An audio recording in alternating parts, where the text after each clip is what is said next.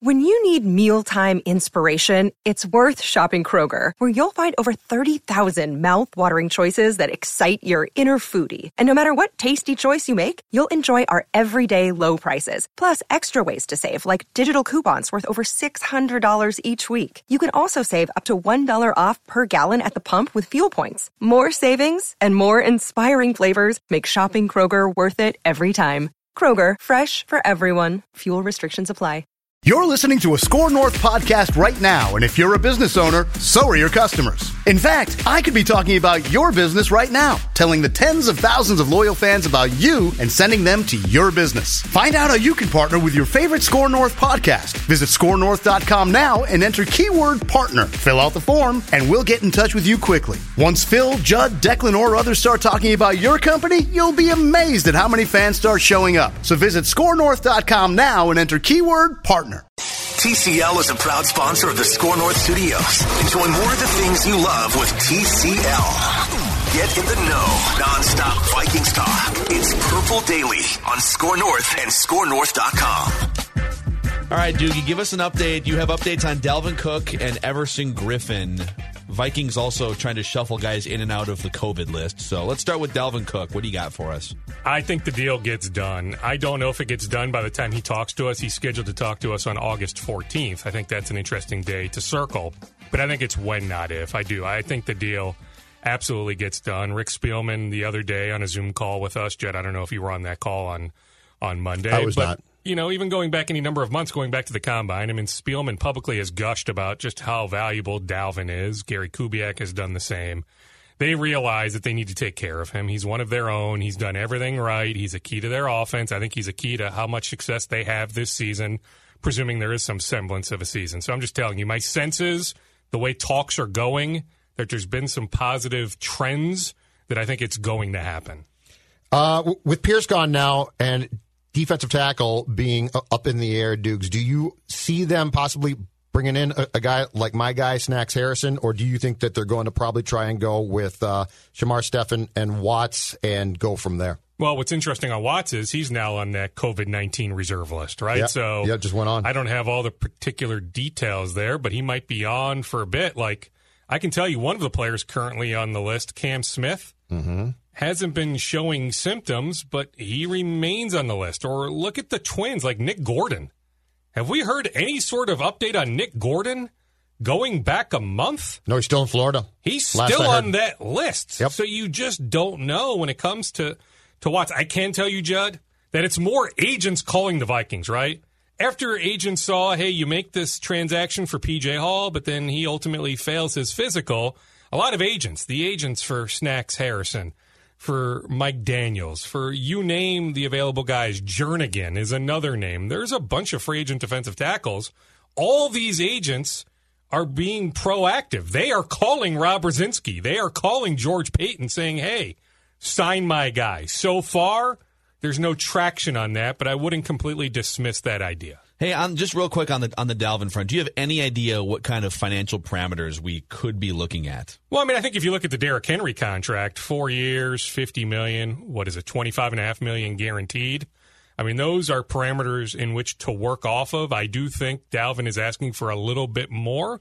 We can debate if he's worth more that, than that's, Derrick that's Henry. Tough, man. Durability-wise, yeah. Henry, right? Yes. Passing game-wise, Cook in a blowout. Derrick yep. Henry is a non-factor in the passing game. So it depends on how you want to slice and dice it, but you could argue, you know, just like Dalvin here, I mean, that Titans offense goes as Derrick Henry goes.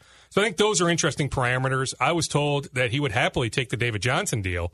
You know, David's now with the yeah. Texans, but David signed in Arizona three years, thirty-nine million dollars a couple years ago. So I think those are working numbers. That's too much for my blood. That, too. That's too too rich. The Henry contract to me is probably fair.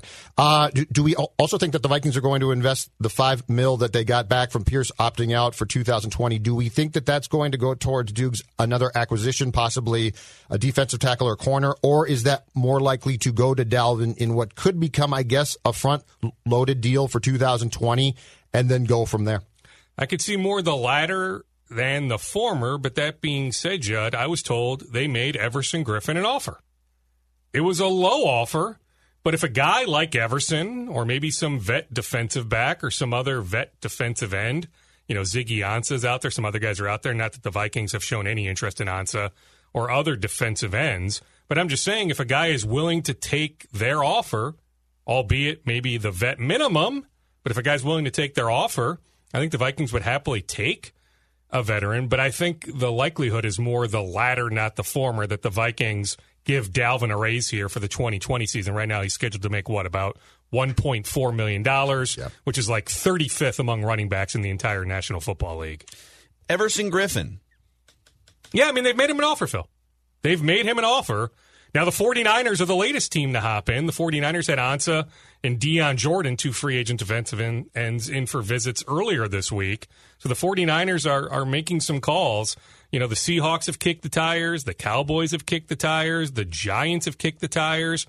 The Raiders have kicked the tires. There's a bunch of teams that have at least inquired about Everson. The Packers have as well. But my sense is nothing is, like, imminent, but like the days are, are winding down here. I mean, pretty quick here, teams are going to be on the field. So if you're Everson, you better make up your mind pretty darn quick. But I do know that the Vikings have made him an offer. Is there bad blood at all there? Like, do, do things have to be, do feelings have to be smoothed out before he comes back? I don't think so. I think Everson feels indebted to the Vikings, the team that took a chance on him a number of years ago when he fell all the way to the fourth round. Than everything he went through publicly a couple years ago. Les Pico, others with the Vikings, have done so much work, you know, to get Everson back to the right mental state that my sense is that, that Everson doesn't have any bad blood towards the Vikings. Wolves' potential sale is where right now, Dukes? I'm told that there is a group that has exclusive negotiating rights right now, that these exclusive negotiating rights expire before the month is over. I don't have the definitive date, but sometime here in August. My belief is, I've not been able to nail this down, but for sake of, of this podcast, for for fodder's sake, my sense is it's it's the Strauss Group. Daniel E. Strauss, the former limited partner of the Memphis Grizzlies, he tried to ultimately buy out Robert Pera, but Pera had first right of refusal. He's made his money in, in the medical field, you know, mid-sixties guy, a New Yorker who's worth, you know, he's worth a ton of money. The question is, who is part of his group? Like, I had somebody suggest I need to dig on Meyer Orbach, who's a limited partner right now with the Wolves. Mm-hmm. He would love to be the majority owner of the Wolves. I'm told Glenn isn't likely to go that route, but Orbach has around twenty percent ownership right now in the Wolves. He's a New York guy, so with Strauss being a New York guy, is there the potential of Strauss and Orbach connecting? I'm also told, something we talked about last week, Judd, to not dismiss the Wilfs in this equation. That they're still lurking. I buy that. Yeah, I, yeah that they're I, still. That makes sense. Now, who knows? Maybe something gets completed with this group that has these exclusive negotiating rights.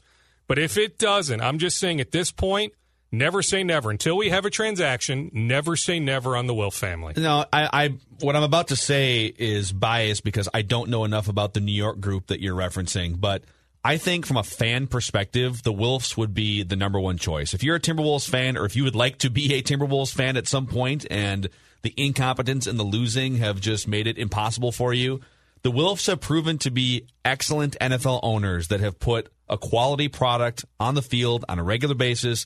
And most importantly, they don't alienate key figures in the organization. They don't have falling outs with Fran Tarkenton and Chris Carter and Randy Moss. And so I think they'd be wise enough to, if they were to buy the team, I think they'd be wise enough to bring Kevin Garnett into the fold in some capacity and celebrate his career and give him some influence in the organization. So I, without knowing a lot about some of the other groups, Dukes, I just think if you're a Wolves fan, the, the Wolves have proven to be good sports owners over the last ten years or so. They have. fifteen years. Now, if you're a Wolves fan, you might, like, choice one could potentially be the K G group, right? And Shooter had the note in the Sunday Pioneer Press. He's got some money people in Florida and California. I've heard maybe potentially China. I don't have specific names, but if you're a Wolves fan, I think you like the idea of just K G being involved in some form or fashion, although personally, I would not give him personnel control. I don't want him making big-time basketball decisions. Yeah. You know, if he wants to have a say, fine, but I don't want him having final say.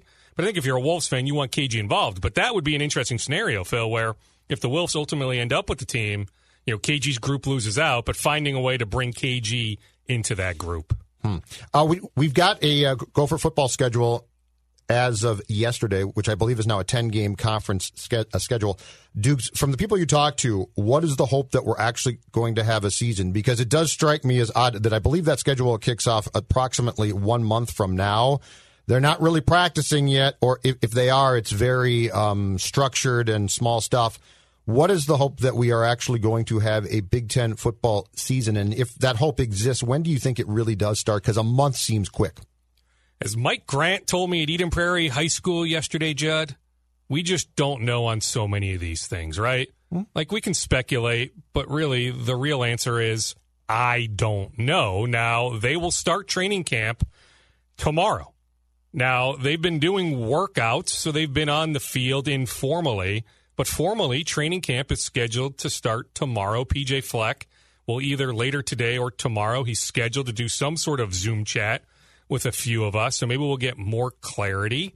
I think, honest to God, as cliche as this is, Judd, day by day. But you look at, like, Rutgers right now, or Michigan State, or any number of other schools, but specifically those two in the Big Ten, the numbers are alarming. And, yeah, I mean, it's less than a month from now. September fifth. Yeah. The Gophers are supposed to hop on an airplane September fourth. And we don't know that for East the Gophers Lansing. Right now, correct? As far as the COVID nineteen uh, positives come Well, in. Yeah, they didn't release the July numbers. I am told, going back to the numbers they released in June, they didn't go sport by sport, but I'm told football did have some positive tests. Hmm. Think maybe some of the bigger guys. Okay. Yeah. Yeah. Uh, give us some give us some rapid fire scoops here. Empty the scoop bag for us, Dukes. Well, on the Gopher football front, they should find out very, very soon whether they land this big time graduate transfer linebacker, Tony Fields the second, three year starter at Arizona. He's an N F L player. The Gophers are working hard internally. They feel really confident. They should. I mean, they're one of the final three. It's the Gophers, West Virginia, and Texas. Hmm. There is no real connection to Texas. At West Virginia, there's an assistant coach there, the defensive coordinator, who actually recruited Fields to Arizona.